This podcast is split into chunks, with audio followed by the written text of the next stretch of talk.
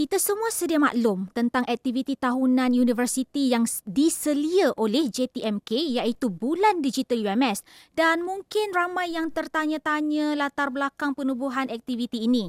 Bila kali pertama ianya dilaksanakan dan tahun 2023 adalah penganjuran kali ke berapa Puan Salfara? Terima kasih banyak uh, DJ Petugas uh, Dr. Intan. Uh, sebenarnya aktiviti ini telah dilaksanakan bermula pada tahun 2021 uh, bersempena dengan program digital uh, Bulan Digital UMS.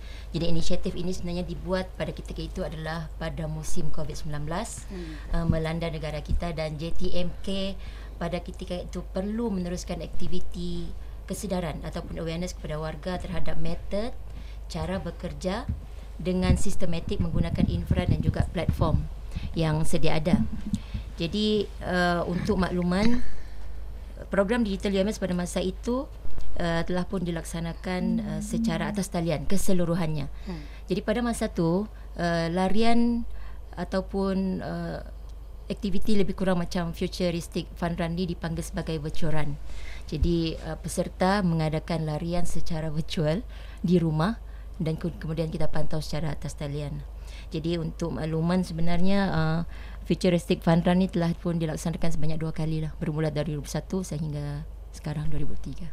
Okey, alhamdulillah dan tahniah ya buat JTMK. Terima kasih. Terima kasih.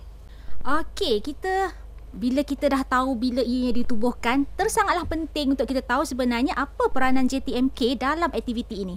Uh, JTMK sebenarnya berperanan sebagai penyelaras dan juga penganjur pada bulan digital uh, UMS dan untuk makluman apabila pengurusan tertinggi UMS meluluskan cadangan untuk mewartakan bulan Oktober sebagai bulan digital UMS pada tahun 2001 secara automatik JTMK uh, juga dilantik sebagai penyelaras dan juga pelaksana uh, aktiviti di setiap tahun. Jadi kami sebenarnya menerima banyak komen membina, kritikan positif dan juga uh, cadangan penambahbaikan untuk kita laksanakan supaya program ini lebih lebih baik dan lebih berkesan. Jadi sokongan sebenarnya yang kita terima daripada rakan-rakan JFPIB ini adalah sangat baik dan sangat banyak uh, dan ramai yang sebenarnya komit untuk bekerjasama dalam penganjuran aktiviti. Jadi untuk makluman, tahun ini sahaja kita akan uh, bekerjasama dengan perpustakaan penerbit UMS dan juga uh, U-Science dalam menganjurkan beberapa aktiviti. Jadi kita memang mengharapkan uh, aktiviti ini berjalan dengan lancar dan pastinya kita harap akan lebih baiklah daripada penganjuran yang lepas. Okey, insya-Allah. Baiklah, kita berehat seketika dan kembali selepas lagu susunan Fitri.